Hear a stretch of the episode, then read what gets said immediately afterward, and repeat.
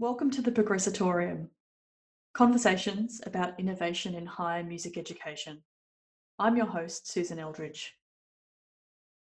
In this episode, Michael Stepniak tells us how collaboration is key to the culture and the student experience at Shenandoah Conservatory.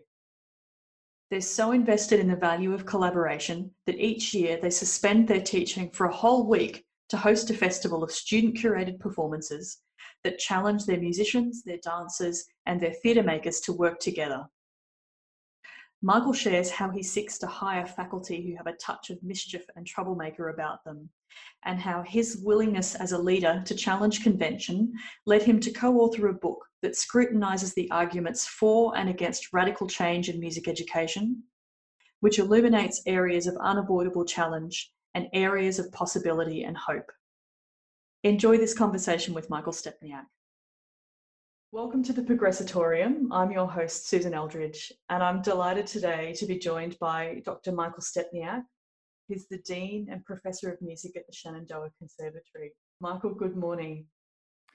Good morning, and I'm delighted to be with you. Thank you for reaching out. These are extraordinary times. They're, in some ways, um, they're frightening. In some ways, they're a time of ripe change, um, exciting with promise. Um, uh, the rate of change is certainly fearsome, and I'm, I'm delighted to be in the middle of these conversations and and be of support to my colleagues as as we navigate as we best can these times. Mm, as we as we just experience have a have a have a this glorious moment of shared experience that at, at no other time in our lifetime has everyone in the same moment been experiencing the same set of circumstances. Um, yeah. Michael, can you tell us? It's we're, we're, speaking in the in the middle of June. Um, what's happening at Shenandoah at the moment within this within the conservatory? So uh, we're in our summer months here in North America.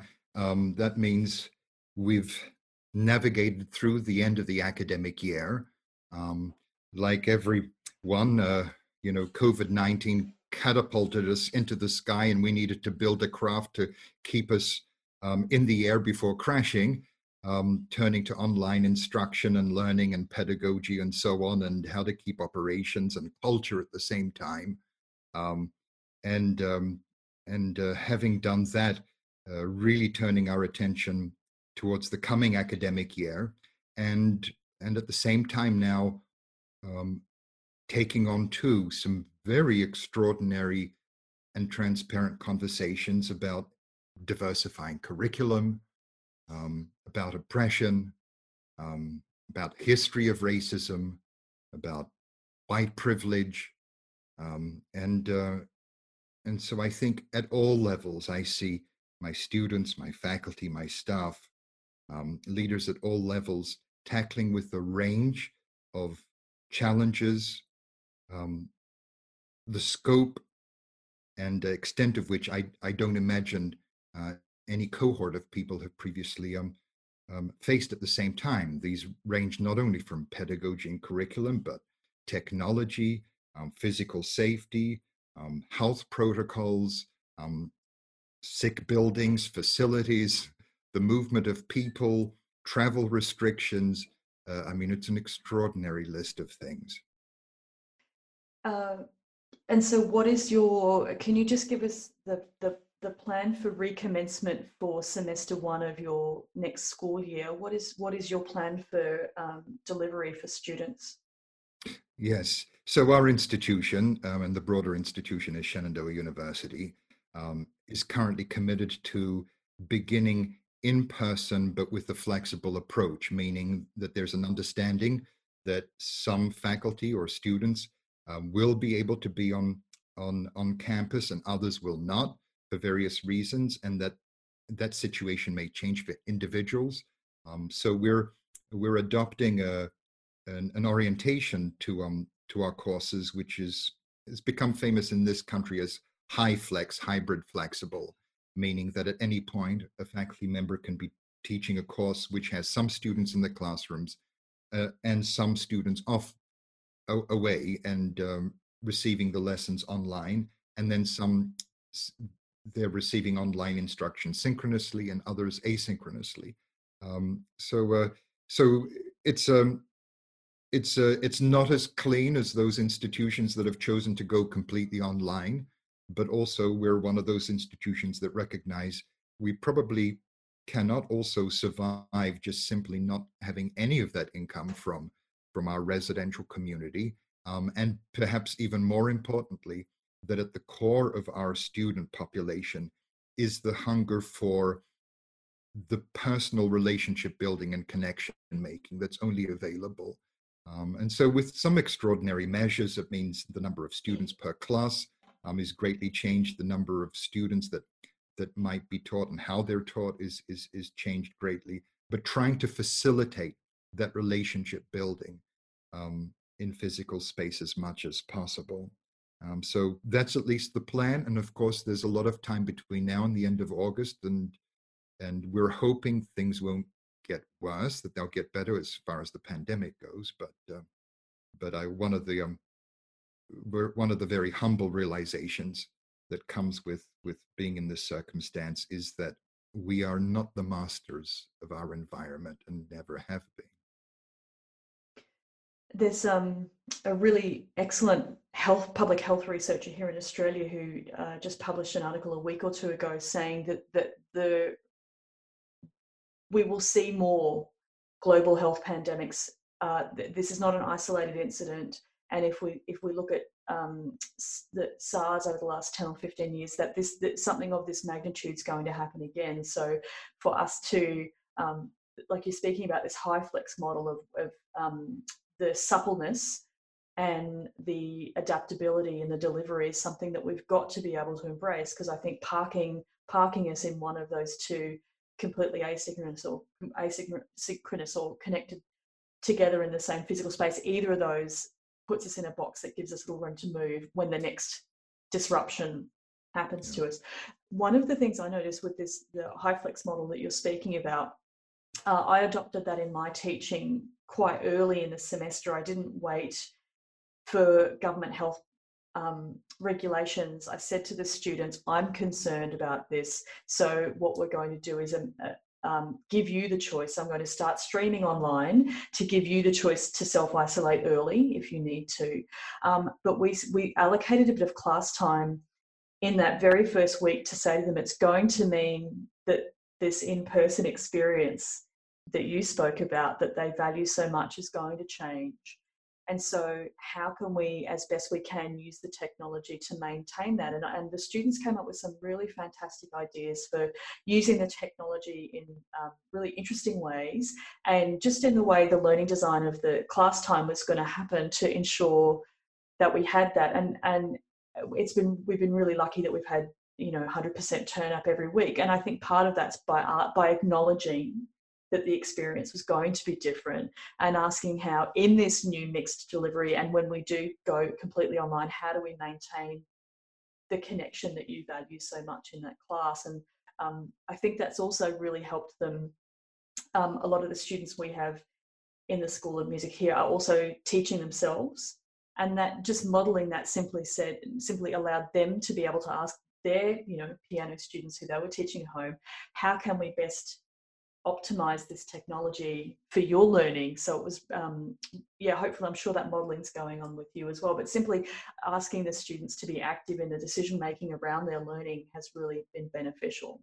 Yeah i think susan what you point to is is one of the most fundamental things and that is that honesty requires empathy and also courage. And so um, acknowledging what is known and what is unknown, and then inviting all that are involved to give input. Um, you know, what you've just outlined is, you know, at a class level is the the thing that I think schools should necessarily aspire to um, at the full institutional level, um, and and that is that uh, you know no one has the answers for this, but to the extent that that we approach it with some humility, um, a request for for participation, input, and uh, acknowledging what we know, what we don't know, and then you know, in a in a generous and supportive way, giving people an opportunity to shape it together, um, we're more likely to um to to um to create something that that serves needs that is of value. So so Susan, congratulations for for doing that oh, yourself. Oh, thank you. But I think also we we must be able to model to our students. They are going to be navigating some uncertain times that we can't even fathom what's going to come in in the next 70 years of their professional life 60 to 70 years and we've got to be able to model to them this flexibility and i think that the to to to ask them how how they're going to be able to apply this um, thinking about how they're going to make decisions in uncertain times because like you said we don't there is so much unknown. We can't uh, be fixed too fixed in in in the way that the um, model is offered to them anymore so michael can you tell us the conservatory sits you are there's a range of different disciplines offered um, not just music within your school yes can you tell us a little bit more about what makes what makes shenandoah shenandoah Oh, sure. Well, I mean, the most simple and obvious things are we're a comprehensive performing arts school, which means we have we have a total of about 27 degrees across music, dance, and theatre. Um, um, we have some of the the country's leading programs in, in a number of areas, whether it's in music therapy, musical theatre, or what have you, um, and certainly in, in some studio areas in music as well. Um, I, I think there are some ways that we've increasingly stood out uh, among other similar comprehensive performing arts schools. Um, perhaps one of the biggest ones is our um, our immoderate commitment to collaboration. And um, you know, a few years back, we began something we called Student Performance Week, where we closed down the entire school, all undergraduate and graduate programs, and and students uh, created projects that were collaborative, interdisciplinary, and presented them in a full day festival at the end. Um, it's something that we modeled on a couple of of, of, uh, of uh, uh British uh, schools that had done something similar. Um, but we've been doing that for a few years now, and and those are just some of the uh, you know that's just one example of a number of things that we've been doing where we really give students a central place um, in our work and life, and then really supporting and enabling them to do some serious collaborative work. Um, I don't think there are any of my faculty um, who would who would think that the future world is going to be anything other than more demanding of more collaboration, more flexibility, more creation of new content, new product.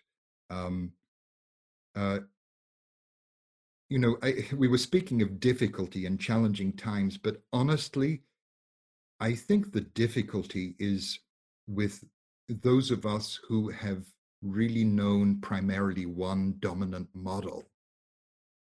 And there's there may be loss and and and fear in losing that. But the point is, um, I don't see any student coming up um, through the work that they do, certainly in my conservatory, um, with anything other than excitement and joy when they they do the work that is natural, which is a musician partnering with a couple of dancers and a, a other couple of other creative students, and together creating an event that they have uh, marketed themselves and presenting that and shaping that and uh, getting it out on the road. Um, you know, this is. Uh, I, I think there are some faculty that will necessarily see a grand era that's fading. Um, but I think um, students are entering, I think, an extraordinary new time and uh, are going to shape that that very well. Um, sometimes, you know, the majority of our work is getting out of their way. Mm. Um, but um, but but no. So so yes, it's a comprehensive performing arts school. You know, we've been around for quite a while, 1875. Um, but uh, but that focus on collaboration, we're just implementing a, um, a, a new foundational course uh, for all of our entering undergraduates. um, into all of our bachelor's programs.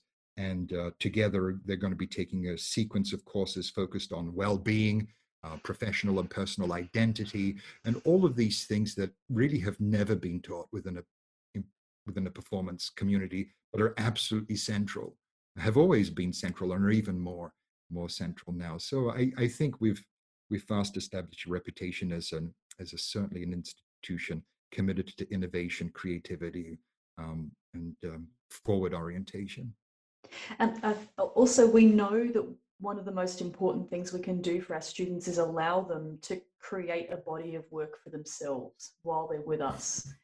Uh, the danger is when we're stuck in a bygone era of um, music education being error detection. Uh, and and they leave with very little self-directed skills uh, and a very narrow band of skills. They're excellent at operating a piece of machinery, but beyond being told what to do, they're actually quite useless. Yeah. Um, so what you're doing in investing them, investing in allowing them to take risks and fly and fail, because uh, both are going to happen in the project at one time, uh, is allowing them to is, is, empowering them to say that we trust. It, it, it's this it's this difference between um, this idea of emerging oh i can't do a thing because i'm still emerging. Well at what point do you merged? Um, at what we, we, we are all still we're all still learning and growing. So how do you present the best of what you have to do today right now? Next year will be better. Tomorrow might be better. But investing in allowing them to take ownership of their own creative output and celebrating all the range that comes with that. So, when on a very practical level, when they leave, if they are um, looking to be performing artists um, and they're going to, to venues or, or the presenters showcases, they've got a body of work to show what they have already produced. And if they're going to be sort of self-managed, they've they've got that experience of all the project management that comes with putting on their own events. So it's a it's an absolutely crucial component of the training model is that we must invest in releasing the grip of control and allowing them to take ownership so that and, they live confident. To, yeah, exactly. And down to the simplest of human interactions how to deal with colleagues that haven't shown up on time to rehearsal. you know, some of the most important lessons that they'll learn in projects that they're overseeing eh, are, are those very small things and um, that they're otherwise shielded from when you know professionals are in the class. And I love more than anything. Uh, what I love when I work with students is is when they're running their running their collaborative projects and they come to me and they say, oh, "People are so terrible at responding to emails." I'm like.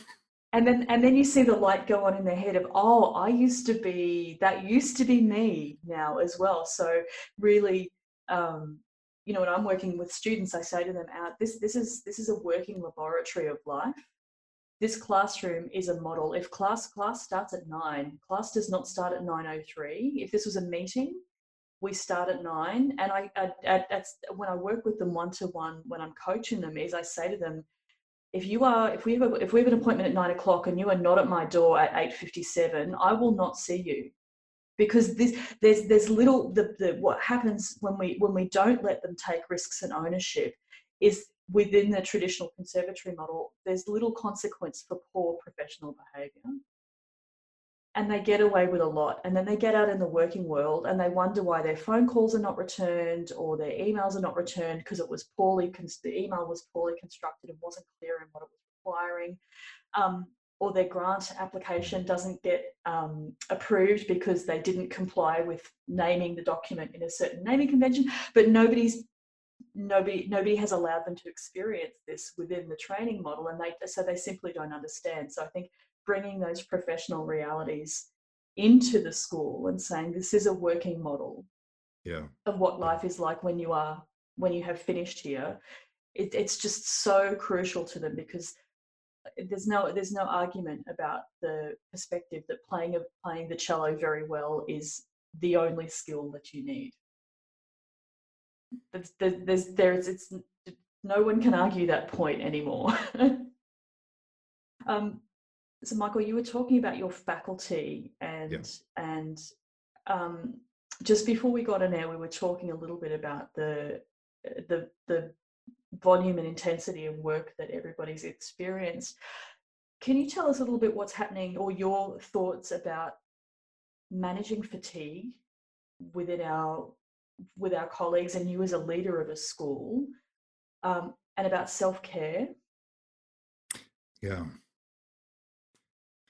Um, this is a really difficult issue i don't think i've got you know whether i'm i'm talking with one of my associate deans a program director um, I was speaking with some of the student council leaders um, last week, um, and all of them report that very same thing. Um, there's an absolute understanding of the core work that's to be done. Um, but this is the very time when faculty and faculty leaders, student leaders would have collapsed after the end of the academic year, which is intense at the easiest of times, and have a, a summer uh, project that they're working on, taking some time away, um, getting ready for a summer music camp or what have you. Um, and instead, what changed from fast paced to a furious pace has now changed to a frenetic pace. And um, and and and this is this is very this is very difficult. We had a task force that began a little bit over a year ago, um, and it began uh, by focusing on student well-being. And what quickly emerged, faculty and staff said, you know, it's not just them, it's us too. And so it was renamed as the Being Well Together Task Force. And the idea is, you know, this so much change. It's only increasing in its rate. We all need help, and um, you know, ours is a is a is, is an institution that's lean on resources, and so we can't rely on the university proper to provide all support needed. And so, how do we how do we do that? Um, I think we're being as creative as possible. Susan, I'm not sure it's enough. And is that this message of self care something that you are putting in your communications to your staff? Yes. Yes. And, you know, it's something that's been very important for us to reinforce the critical importance of not checking emails in the weekends, in the evenings. If something is urgent, we know what each of our cell phone numbers are um, but trying to create space for, for personal well-being um, making sure that always we're modeling treat, treating people well when there is someone who's admitted to a, a difficult stretch or what have you um, this isn't a policy that one puts in place mm, or mm-hmm, initiatives mm-hmm, that one mm-hmm. puts in place. This is a this is a it's not just reimagining a lifestyle it's it, it's shaping that reimagined lifestyle and modeling that and and doing that repeatedly and and all the while adjusting where you see that there might be some practices that are ultimately not um, n- not conducive to, to good health adjusting them but but but you know I, I keep thinking one of the things we've often said is we're not this isn't a sprint, it's a marathon. Um, but that's difficult to maintain when the pace of mm. running mm. has moved to, you know, that sprint dash speed. And also, if there's clearly there's public health issues and that the shifting landscape of the responsibility of the duty of care of the, the school from a public health perspective as well and that shifting week by week over the past few months as well for you. So having simply having to deal with the volume of um, the volume of macro and micro decisions about just from a public health perspective for your yeah. faculty and students. Yeah, you know, I mean, part of so when so the first major um, time the COVID nineteen hit over here, um, it was clear it was going to be a real challenge to maintain operation, just radically all of a sudden changing things. But from my end, what was going to be as critical was that culture piece, which is all of a sudden when you have people who are dispersed, um, things become fragmented, communication breaks down. Um, people who have felt a little isolated will feel that way even more. And so you know in one way we were fortunate in being in a performing you know a, a, very aggressive performing community because i could make sure that there was a core staff who was reutilized from they would have been at the center of supporting and enabling performance production physically and instead they turned to a whole suite of things that enabled us to maintain community um, you know, initiatives where we did a, a, a, weekly community gathering and and video feeds and so on, and trying to do that at a high level. Um, everything from that to um, you know immediately going to um, our virtual faculty happy hours, um, which which faculty actually you know as the end of the academic year approached, they realized they wanted to keep going mm. to uh, to maintain community. But um, but but but this is hard stuff and you know, one of the challenges has been when you're faced with the crisis, all of us can dig down even more deeply and then rise to the occasion. Um, but it's felt, but these past months have felt like that's happened repeatedly and it's not going to go away. And in fact, you know, as you were mentioning earlier, the chance of of some things getting worse um, when it comes to on the pandemic and health side, you know, is is is serious. So um, this is this is difficult. I mean, there are many institutions that won't won't navigate this well, and it's not because they didn't have goodwill mm. or clever people. It's because this is this is really rough. And I think also what it has exposed is this the, the the the schools where the culture of caring for the caring for people is really strong. Uh, and where there's as you've mentioned the word quite a few times a sense of community and cohesion. And those where there's a, a the the dominant model is hierarchical and um, and there's no sense of community or cohesion. And and particularly for our school for schools of music i don't i don't know um, what the statistics are in the us but in australia the majority of the staff working are part-time contract fixed term. So there's not a body of staff that are used to seeing each other five days a week in the staff room. The community the teaching community is very fractured and to so begin with. to begin with uh, and i mean you know that that's a whole discussion around how we got to this point in in our talent management and in in the in the building and sharing of knowledge within, our community but there's those who i think those as you mentioned who who will navigate this with great empathy and care are those who had that to start with uh, this is so I, you know i see that being a really major issue in how schools are going to come out the other side of this is what they is, is what they had um, valued before they went in. So, Michael, you, you spoke about using your production staff, um, pivoting them, and understanding that the the work that they were focused on was was uh, not going to be possible, and also looking at well, what are the resources that this pandemic what is now free, what is now freed to us to use because um, um, our, our activities changed. And this idea of not attempting to do exactly the same thing in a less good way because it's online, but instead, what might this allow them to do that best serves our community? And that's um, part of the sort of underlying theme of a, of a book you wrote last year called Beyond the Conservatory Model, which is about reimagining the training rather than tweaking the training. Um, for readers who, or for listeners who are not familiar, can you tell us a little bit about the book that you co-authored with um, Peter Sirotin, please? Yeah. Uh, you know, it feels like about five years have passed since then. um, I, I, was delighted to get, you know, in, in, invited to to potentially write. And and as I thought about that project, I knew that there was one of my dearest colleagues and friends, Peter Sirotin.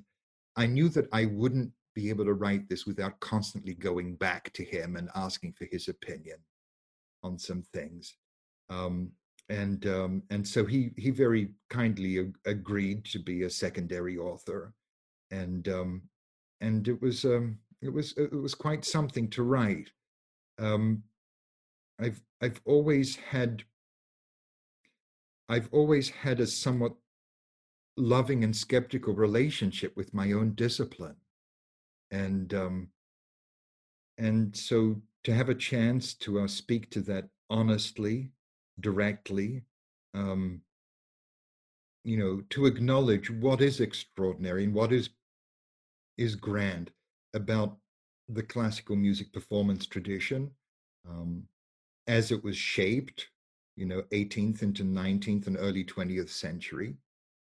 And then in a way that that um, that wasn't self-aggrandizing or dismissive speak honestly about how does how does this field move forward in a way that's actually truly honest to what's happening in the marketplace with our audiences um, with the interests of of uh, the next generation of musicians um, and and to also speak honestly about that which has which was always weak in the model that became dominant um, you know, a definition of excellence which didn't include personal voice. Um, you know, how far could one move away from what is the center of music making, which is connecting from one heart to another, um, but to um, to place technique and virtuosity at a pinnacle point above those things, I think ultimately is an inhuman a thing. And so this book sought to, um, in a in a fairly simple way, sought to outline some of the main concerns, um, and also acknowledge why change would be so difficult. Uh, why the higher education field, first of all, is very resistant to change, to shifts in paradigms, um, and then why classical music as a as a culture um, itself um, is even more conservatory, con- conservative and resistant to change, and um, and then to outline, you know, perhaps some recommendations, although those were almost half-hearted because recommendations aren't needed if people understand mm-hmm. mm-hmm. the issue, and um, uh, so uh, yeah, the response was the response was um, was was has been very positive, very enthusiastic. Um, but um, you know, this change might be forced on people regardless of any argument. You mentioned the word, uh, I think heartfelt or heartstrings was the, the word you just used. And I, if I had to use two words to describe the book, it would be loving hmm. and also irreverent in a way. And I, it's just such obviously we're on the same page and people listening to this podcast are on the same page but it's such there's such care for the form and care for all of the talent that it take the teaching talent and within schools and the students within the schools. And it's just that's just what jumped out at me when i read this off the page was just the love for what mm. you do and who you for whom you do it.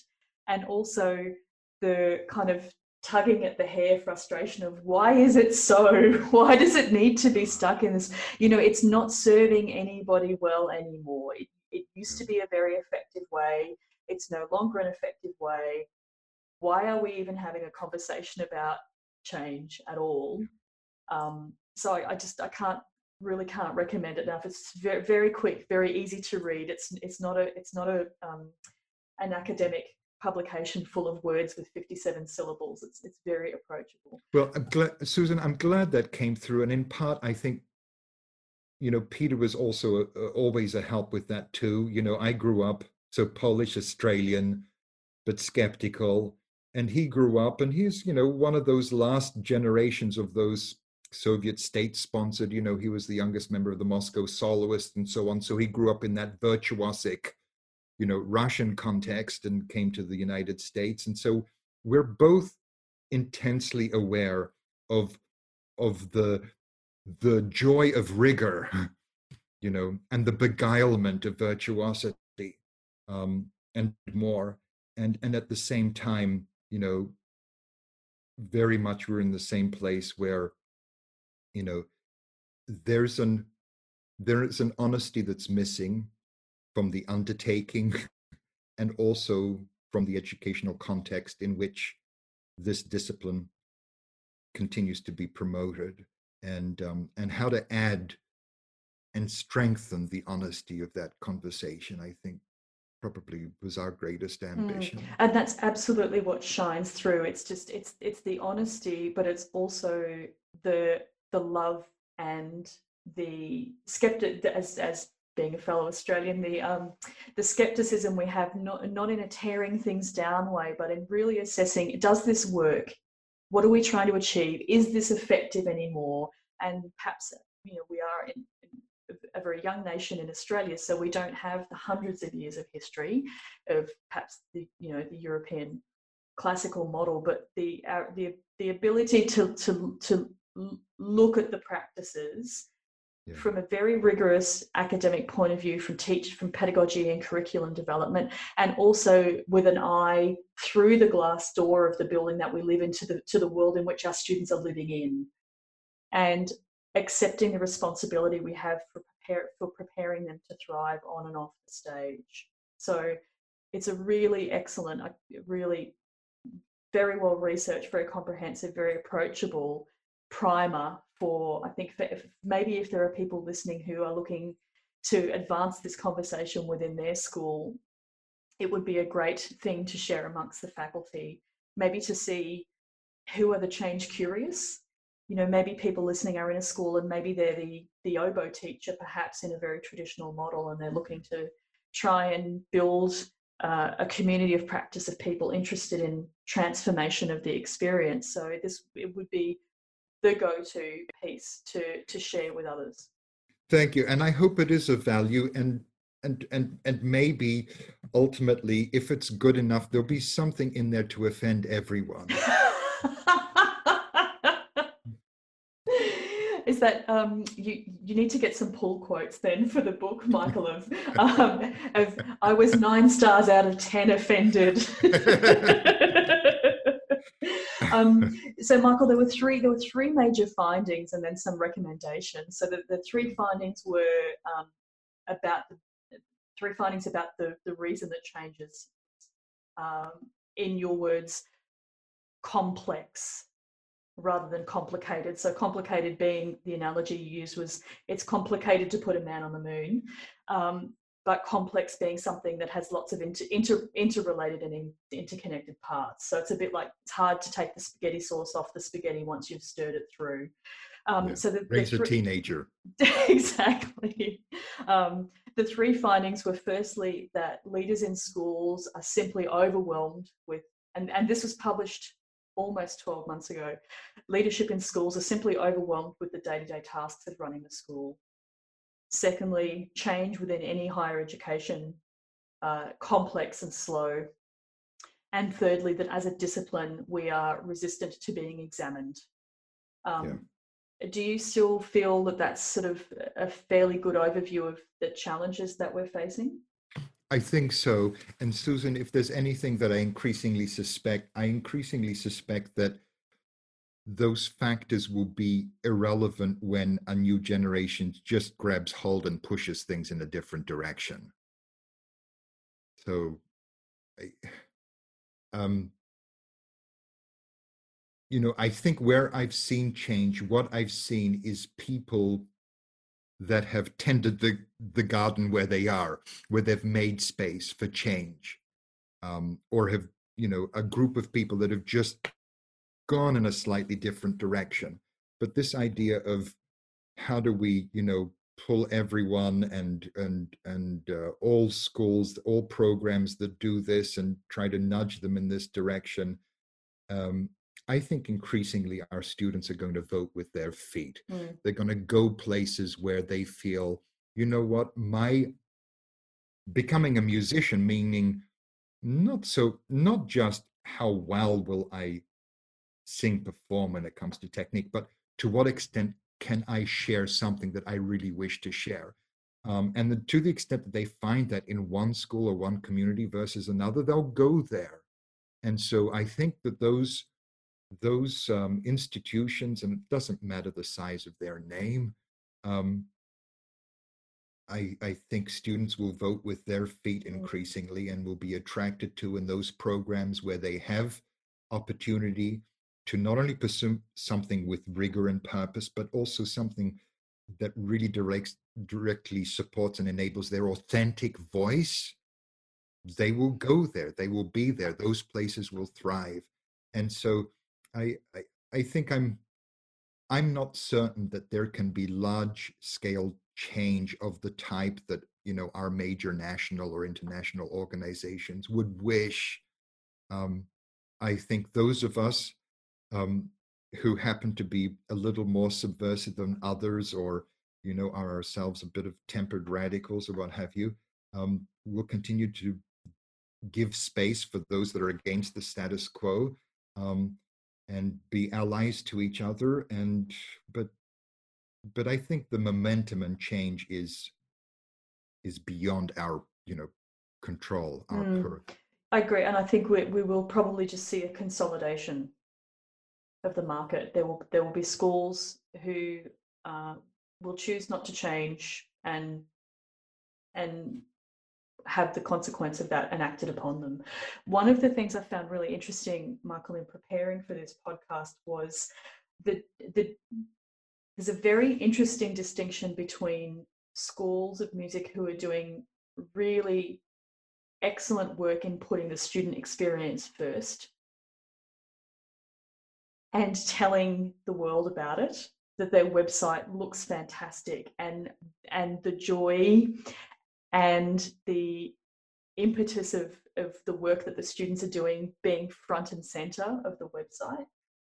And there are schools who are doing that but you can't find it and that's what I've actually found really interesting is that Shenandoah, and also we spoke recently with Brian Pertl from Lawrence. Oh, door Brian. The, the the the student work jumps out from the website, and that that is what students want to see.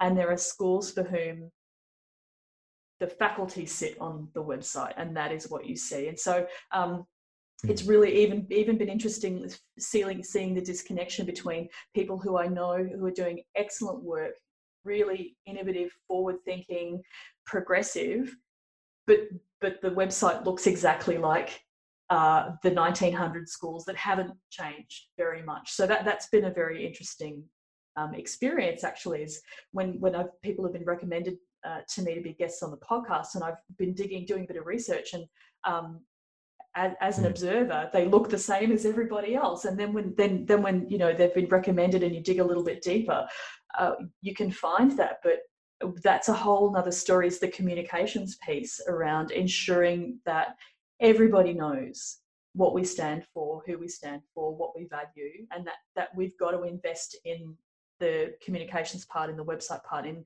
telling that to people because that's what's going to change the culture.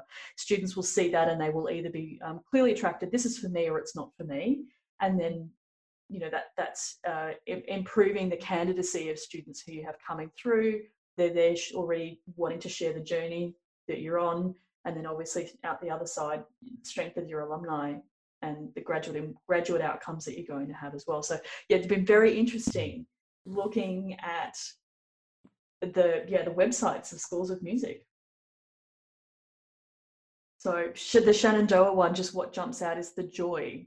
And the same thing with lawrence what jumps out is the students not the building not the orchestra not the faculty but the students, the individual student voices, and even the words of the students. The text of the website is the students' words about the quality of the journey and the quality of experience that they're having at that school of music. So um, that might be a, a, top tip for anyone that's listening. Mm, if that's a, if that's a part of uh, a, a part of their story that they hadn't thought uh, too deeply about, that that's actually really crucial. And I, I don't know if there's much I would add to that, Susan, for, but I, I would just reiterate one point from my perspective, which is this isn't about being student centered. I think it's about honoring the humaneness of our work. It's about relationships. It's about um, honesty and courage and failure. And um, it's not about the system. It's not about process. Mm. Um, and you know, I'm delighted that that comes through. I'm not sure that that's been intentional, unless there's some some hidden super plan for marketing that I'm not aware of. Um, but uh, but maybe that's a natural byproduct of when you're focusing on things that matter. You know, my my faculty are critically important. You know, but I hire people who who are themselves in a really honest journey, whether as scholars or as performers.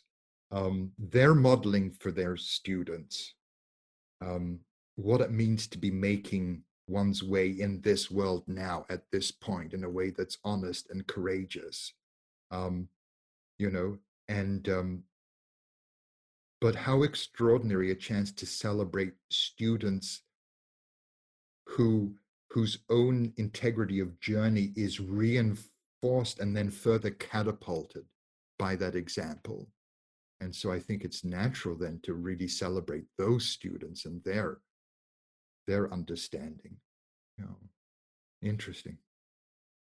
Michael, it's been an absolute delight hearing your insight and expertise today and hearing about what's happening at Shenandoah and the care that you are extending to all that are lucky enough to work with you. So I hope that you yourself are exercising great self care in this time and um, we wish you all the very, very best for navigating your preparations for the beginning of the next teaching year. And we can't wait to see what's going to happen ahead in Shenandoah. So thanks for your time today. Thanks very much. And I, I, I miss that beautiful country and hope you uh, certainly stay safe and all those around you. Thank you, Michael. Thanks so much for joining us for the Progressatorium. I hope you've enjoyed today's episode.